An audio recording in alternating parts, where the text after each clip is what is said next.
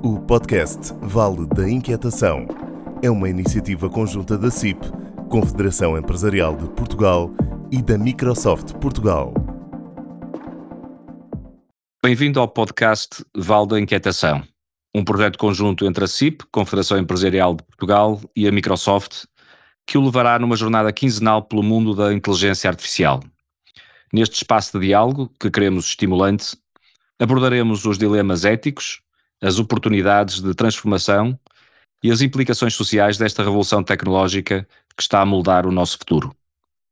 No episódio de hoje, temos connosco a Daniela Simões, co-founder e CEO da MIU, uma empresa tecnológica que certamente será bem conhecida de todos os que conduzem veículos elétricos no, no nosso país. Eu diria que se trata mesmo de uma, de uma aplicação obrigatória para ter um telemóvel para quem conduz carros elétricos uh, em Portugal.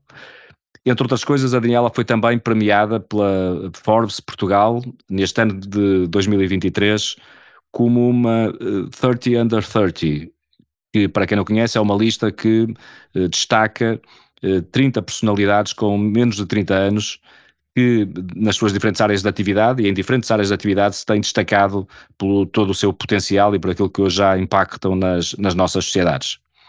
Muito bem-vinda, Daniela.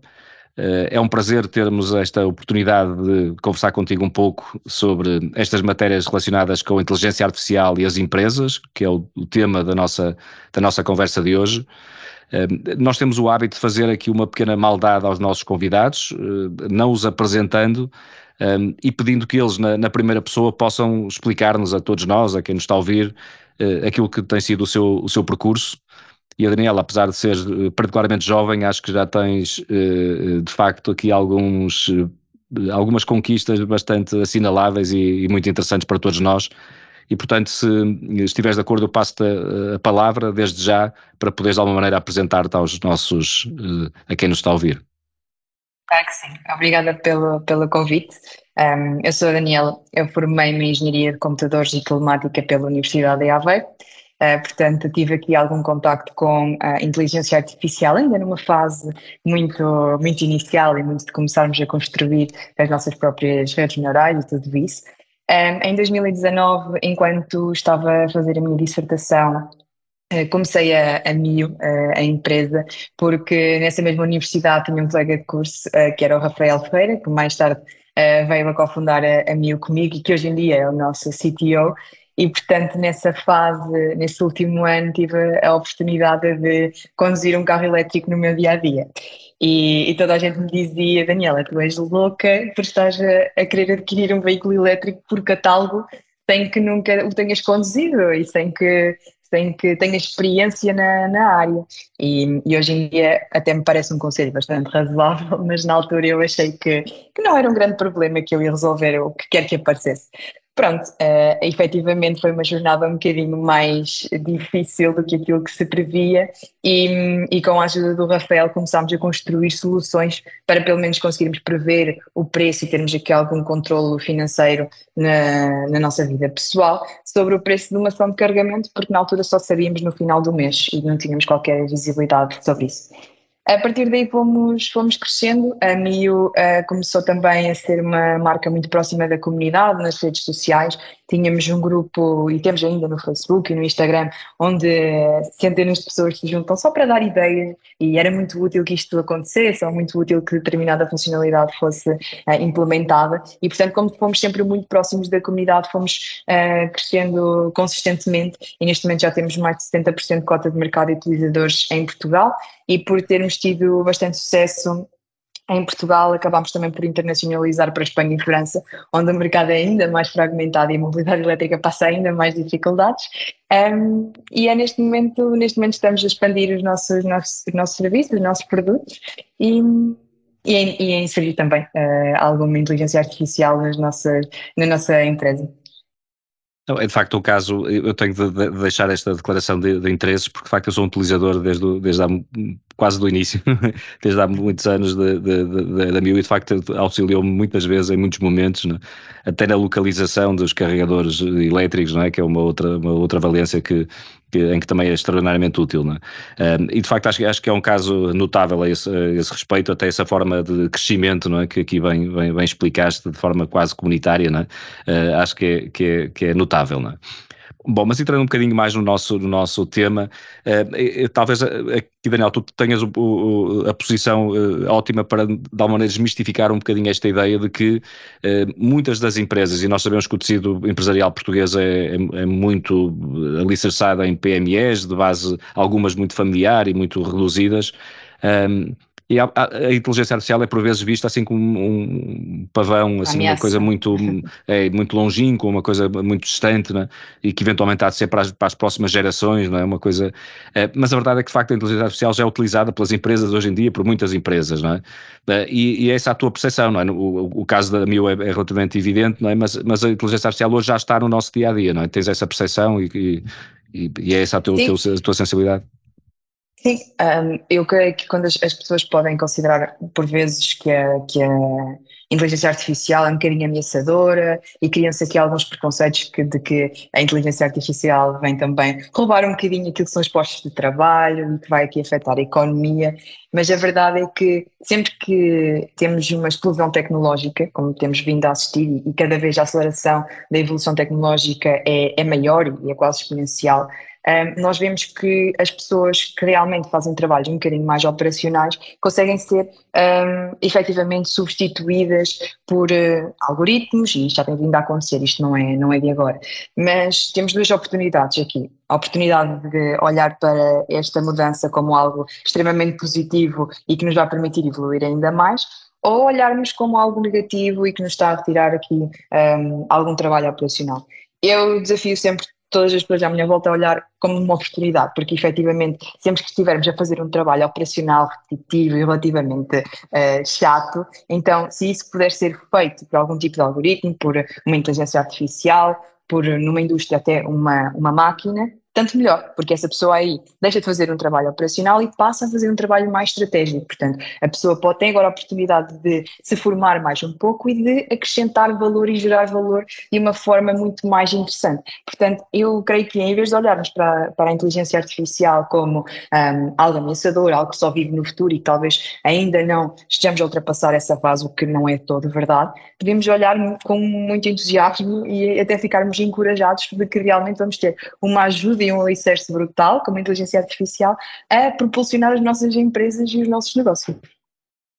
Isso é, é interessante e eu acho que essa levanta várias questões, isso que acabaste de dizer, não é? muito interessantes. Claro que sim. E eu, eu, eu talvez começasse por uma delas, não é? porque tenho outras, mas uma delas tem precisamente a ver com as pessoas.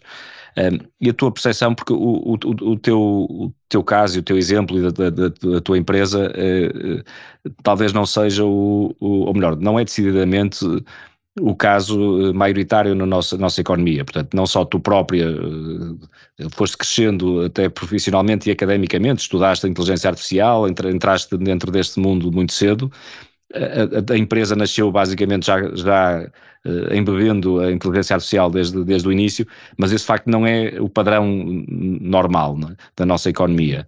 E da tua percepção, quem neste caso vê de fora, mas tem de facto um contacto muito próximo, Quais são os grandes desafios, precisamente com as pessoas? Achas que as resistências, como tu dizias, há muita gente que vê como uma ameaça, desde logo ao seu próprio emprego, isso é, hum, é, um, é um receio que eu diria natural, é humano, que, que, que haja, que haja algumas uh, preocupações assim instintivas, não é? eu diria, quando as pessoas não, não, não conhecem bem, têm algum receio. Uh, mas pode haver outro, nomeadamente do ponto de vista da, da, adoção. Tu achas que as pessoas têm capacidade e vão ter capacidade para uh, se reconverterem em certo sentido, ou pelo menos se formarem e aprenderem algumas coisas e se adaptarem a este novo mundo? Ou tu achas que vamos ter aqui um bloqueio do ponto de vista até geracional, é? de, das pessoas não conseguirem fazer esta transformação para poder aproveitar as oportunidades de, de, da inteligência artificial? Eu acho que nós passamos sempre pela, pela, por uma primeira fase que é a fase mais resistente é a fase em que as pessoas não percebem, que têm receio e que fica, há uma curva de aprendizagem significativa e que, portanto, as pessoas sentem algum desconforto em iniciar. No entanto, eu não vejo que a população realmente tenha um entrave gigantesco na adoção de soluções com inteligência artificial, porque, em primeiro, a maioria das pessoas que vão usar inteligência artificial não têm que a programar, portanto, o ChatGPT é este exemplo agora muito famoso em que qualquer um uh, pode usar e nem precisa falar mais do que uma língua e pode perguntar tudo e mais alguma coisa, e aliás, uh, pode começar efetivamente a programar. O ChatGPT, se nós colarmos um pedaço de código no ChatGPT e pedirmos que ele faça A ou B, ele faz de forma mais ou menos eficiente, obviamente, mas ele faz. Isso pode perfeitamente ajudar um, várias pessoas que estão também agora a entrar no, no ramo de informática e de engenharia a conseguirem um, ter uma curva de aprendizagem ainda mais rápida. Portanto, eu, eu não sinto que exista realmente um degrau que não se consiga subir uh, e que a inteligência artificial seja assim algo tão complexo. Eu creio que a inteligência artificial, para ser verdadeiramente inteligente, vai ter que chegar até à população, muitas das vezes com uma interface muito simples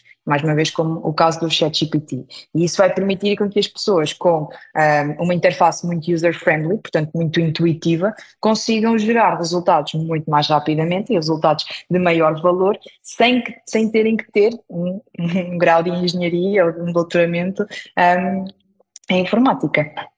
É, esse ponto eu acho que é, é muitíssimo importante, porque há de facto um, uh, uh, há, há, um salto também tecnológico, e digo agora também enquanto utilizador até, não é mais do que qualquer outra coisa, que de facto se está a verificar, um, e, e, como disseste bem, acho que esta inteligência artificial generativa, é? nesta fase do, do JetGPT, uh, mostra isso, a evidência, é que Uh, uh, há, um, há um caminho de democratização, é? de acesso alargado a estas tecnologias, sem precisar, que isto é importante que se perceba, talvez, porque não, não há muito esta ideia, quando, quando se fala que é preciso as pessoas prepararem-se para este novo mundo, não é tanto do ponto de vista de ganharem skills de tecnológicos, de, de, de, é, é, provavelmente mais uma questão de mindset, às vezes, de abertura de espírito para, para, para transformarem alguns comportamentos até e alguma forma de abordagem das, das suas tarefas, dos seus problemas, das, dos seus, de, pronto, no fundo, das, dos seus processos de decisão, etc. É? Uh, do que propriamente uh, as pessoas de repente terem de ficar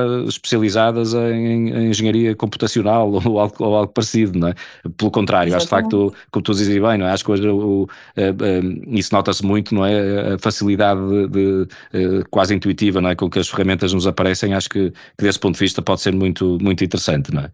Bom, mas um outro problema que as empresas também eh, eh, enfrentam é evidentemente este primeiro, que acho que é o problema humano, não é? Que, que, devemos colocar em primeira instância, como é que as pessoas vão lidar com isto, se vão adaptar, vão aproveitar a oportunidade eh, e, não vão sair prejudicadas é? no fim do dia. Mas há um problema também associado a, a custos, nomeadamente de investimento. Na tua percepção, achas que este salto tecnológico vai ficar limitado a algumas empresas? É algo que pode ser relativamente alargado na economia.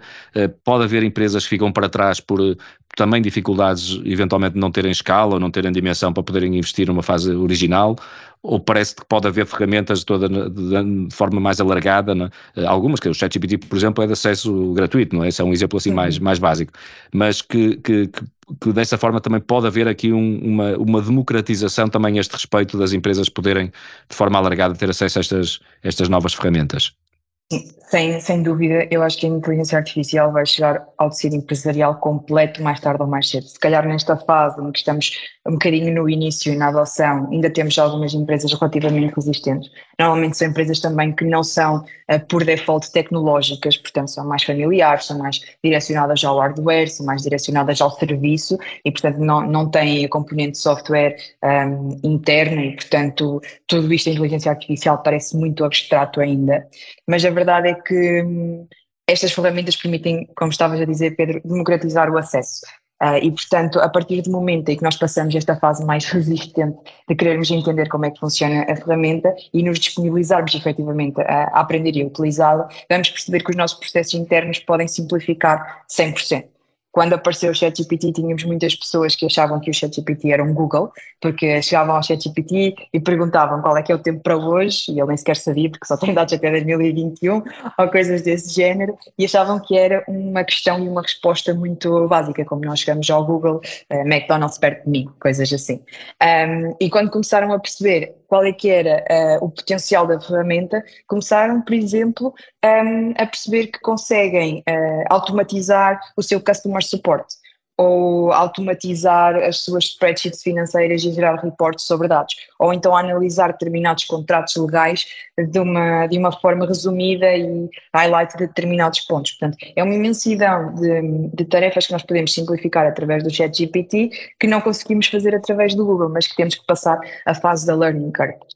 E obviamente isto pode uh, parecer ameaçador para os postos de trabalho das, das, pessoas e acho que aqui as empresas têm um papel fundamental e têm que ser realmente competentes um, em primeiro a explicar o que é que é e para que é que serve e em segundo, a garantir ao colaborador que ele não será substituído só porque usou uma ferramenta para fazer o seu trabalho mais rápido.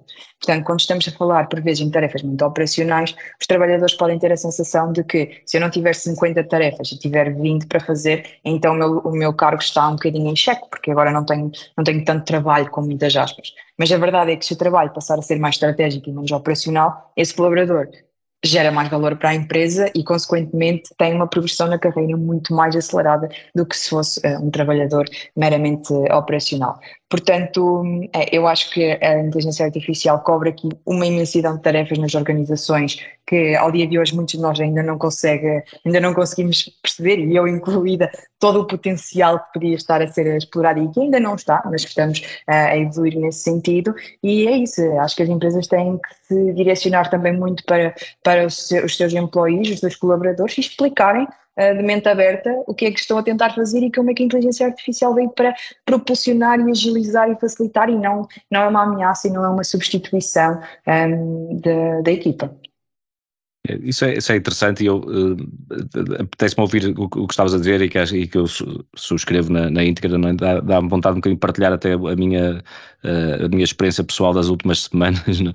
porque que vale o que vale, mas é, é, individual, mas eu de facto estou a utilizar uma, uma ferramenta uh, nova que nós temos na Microsoft, que é o Copilot, desde há umas semanas esta parte, e é de facto, eu acho que o nome foi, foi, foi muito feliz no sentido que eu tenho essa percepção de que eu tenho conseguido melhorar de forma muito evidente a minha produtividade, no sentido que estou a conseguir fazer em muito menos tempo as coisas que fazia, as mesmas coisas que fazia antes, e, e noutras áreas estou a conseguir, se calhar gasto o mesmo tempo, mas consigo de facto que o output seja muito superior, com uma pequena ferramenta, mas uh, eu tenho sempre a percepção que de facto é um, é um copiloto, no sentido de que não está provavelmente a substituir uh, a, a, minha função, está-me a ajudar muito a fazer mais rápido, a fazer, a eventualmente conseguir atingir outro tipo de, de, de, de, de resultados, mas não, não substitui. E portanto eu acho que provavelmente vai ser isso um bocadinho que, que, que vai acontecer e acho que não há provavelmente razões, embora como é evidente a tecnologia desde, a, desde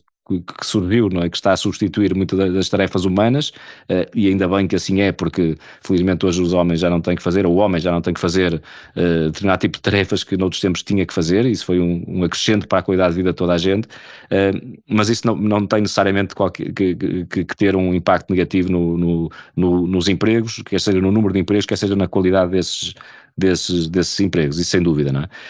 Mas eu ainda sobre isso, não sei se tu te, se, se, tens algum pensamento sobre isso, até porque admito que a tua empresa tenha uma realidade muito distinta, mas tu achas que a forma de, formar, uh, se permite esta, uh, usar aqui esta, esta expressão, de formar colaboradores ou de os preparar é de facto através de, de, de, da tal sensibilização que ias, que dizendo? Achas que faz sentido haver ações de formação concretas?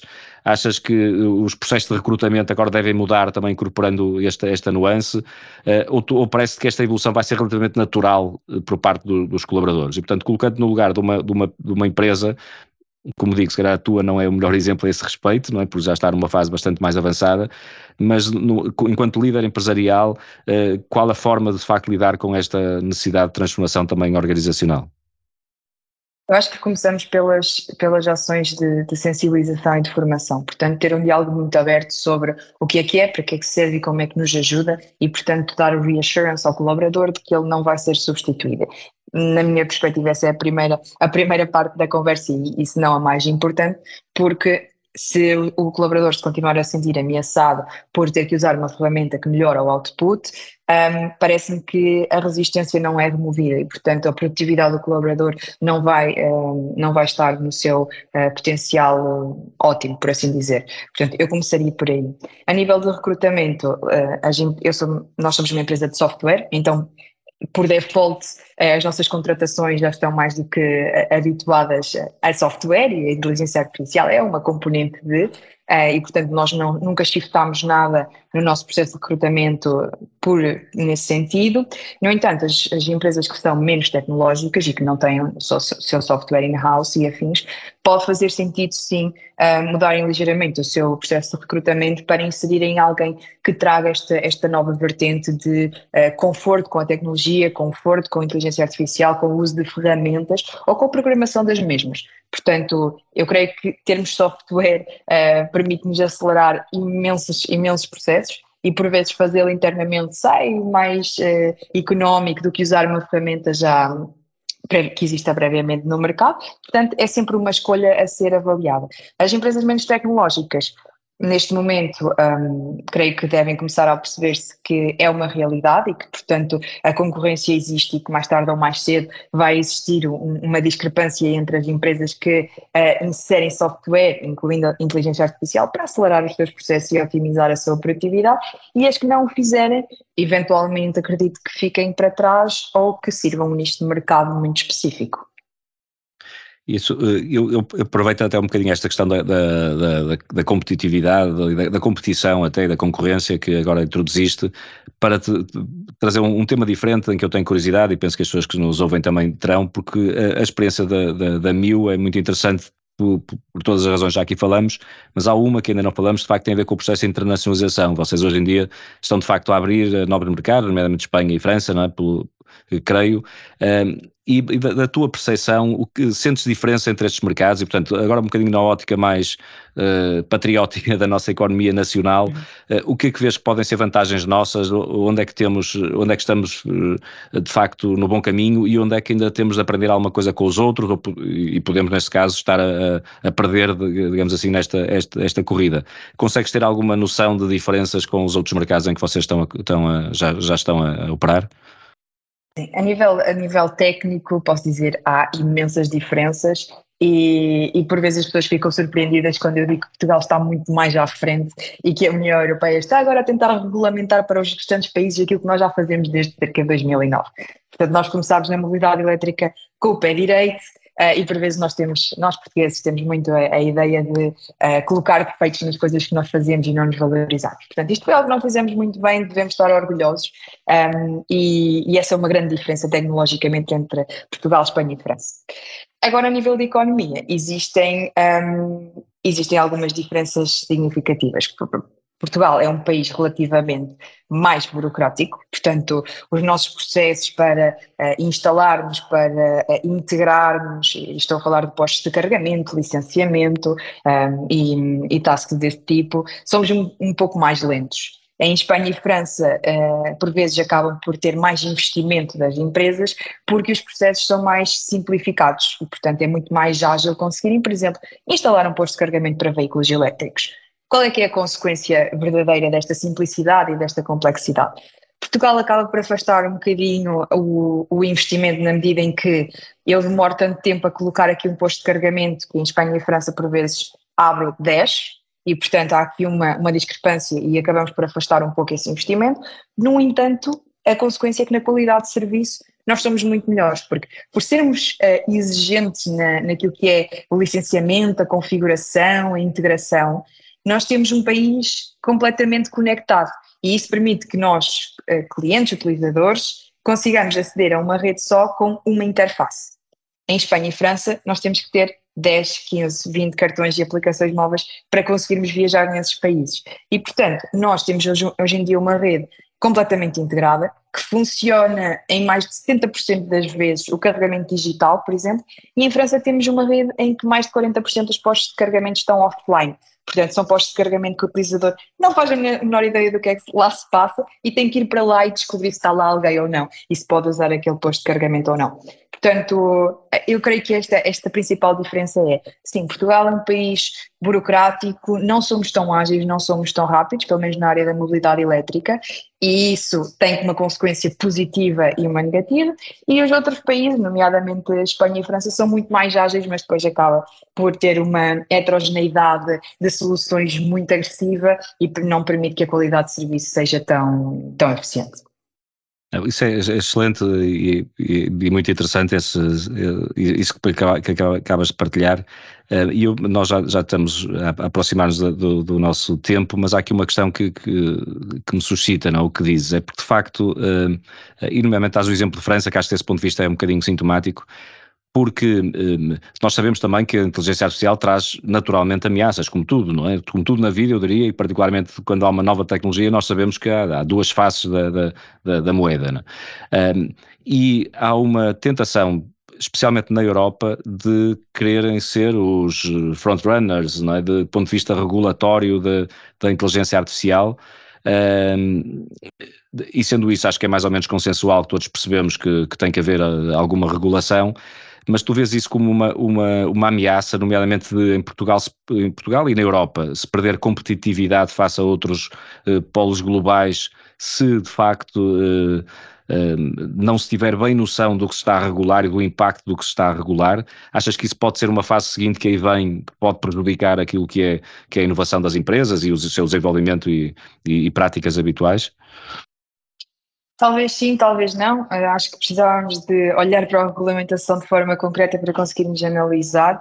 Uh, no entanto, eu acho que, tem que ser, as tecnologias têm que ser reguladas, até porque uh, é relativamente fácil, e eu não quero aqui iniciar nenhum, nenhuma teoria da conspiração, mas de explorar vulnerabilidades muito sérias dos nossos clientes, dos utilizadores das aplicações e de qualquer pessoa que está online um, através de, de, algoritmos que não, não necessariamente incluem inteligência artificial, mas que podem incluir. E isto pode enviesar um, o mundo das finanças, pode enviesar o mundo da economia e, e, eleições, como também já vimos acontecer não só, não só na Europa. Portanto, a regulamentação destas tecnologias é quase diria mandatório. Agora, podemos sim passar aqui uma fase em que um, não se percebe efetivamente bem a, o potencial da tecnologia e queiramos castrar aquilo que é um, o desenvolvimento natural de, de, das empresas. Um, mas também creio que a outra face da moeda, que é não regulamentar e deixar que cada um a desenvolva e explore à vontade,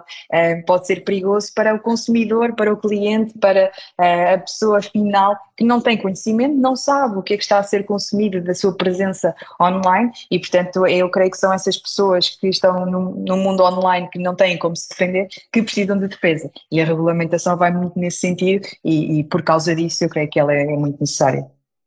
É, isso eu uh, acho, acho, essa posição uh, moderada, vamos chamar assim, muito, muito interessante. Uh, eu diria que é aquilo que poderíamos chamar da, da, smart regulation, não é? Uma coisa, termos uma, uma, regulação que proteja os cidadãos e as empresas, naturalmente, de, de alguns riscos e ameaças, mas que consiga aquele ponto de equilíbrio suficiente de que, conseguindo estes objetivos, não uh, seja só um, um sinal proibido que impeça que de facto se, se possamos chegar às, às, oportunidades é? que são gigantescas destas, destas novas tecnologias. É? uh, Daniel, uma última questão, eu, eu, gosto de terminar assim, é perante esta absoluta uh, revolução que estamos a viver e que eu julgo que vamos, vamos sentir de forma ainda mais intensa nos próximos meses e anos, Há de facto uma mudança, acho que estamos de acordo, vai haver aqui uma mudança de paradigma nas nossas sociedades. Uh, tu estás otimista perante este, este surgimento assim mais brusco da inteligência artificial nas nossas vidas, não é? A inteligência artificial sabemos já existe há muito, não é? Tal como a definimos, mas a, mas a forma como agora se vai impor nas sociedades de forma tão intensa, tu no fim do dia estás otimista, achas que isto vai significar um, um passo à frente para a humanidade ou achas que vai trazer mais problemas do que propriamente uh, oportunidades? Eu estou muito, muito otimista. Eu sei que nós vamos ter uh, muros para escalar e, portanto, vamos, uh, vamos enfrentar problemas que ainda não prevemos, mas a forma como nós conseguimos agora acelerar o nosso progresso tecnológico, o conforto que nós uh, podemos vir a ter enquanto sociedade e humanidade, a mesma a continuidade da, da, nossa espécie, portanto nós sabemos que os nossos recursos estão limitados, portanto a possibilidade de podermos explorar cada vez mais eficientemente ou parar de explorar determinados recursos um, ehm, para que possamos ter uh, um, um planeta mais saudável, mais, mais verde, Portanto, são tudo questões muito sérias, como por exemplo também a saúde, a quantidade de doenças que nós vamos conseguir detectar em early stage. Um, há aqui um, um isto estou completamente fora da minha zona de conforto porque eu não percebo nada da área de saúde, mas o potencial é tanto que eu acho que temos que estar mais entusiasmados do que amedrontados na verdade, porque aquilo que é a nossa qualidade de vida ao dia de hoje e que nós já consideramos boa, pode vir a ser tão melhor agora num período de 5 ou 10 anos, porque estamos a crescer tão rapidamente que eu acho que temos que estar todo honest, todos honestamente muito, muito otimistas com, com esta evolução tecnológica. Daniel, acho que é uma excelente forma de, de, concluirmos esta conversa com essas tuas palavras de, eu diria até de entusiasmo e de otimismo que acho que, que, que nos inspiram a todos e eu queria agradecer muito esta tua conversa, agradecer uh, a disponibilidade para, para participares neste podcast, mas eu até queria mais Obrigada. do que isso, que é agradecer aquilo que tens feito também pela, pela inovação no nosso país. Acho que é, é, um orgulho para todos nós, enquanto, enquanto portugueses, sabermos que há empresas como esta e, e empreendedores, jovens empreendedores ainda por cima, não é, neste caso, uh, que, que têm esta, uh, demonstrado todas estas qualidades que tu, que tu também demonstras. Não é? Portanto, muito obrigado. Obrigada, Pedro. Obrigada. O podcast Vale da Inquietação é uma iniciativa conjunta da CIP, Confederação Empresarial de Portugal e da Microsoft Portugal.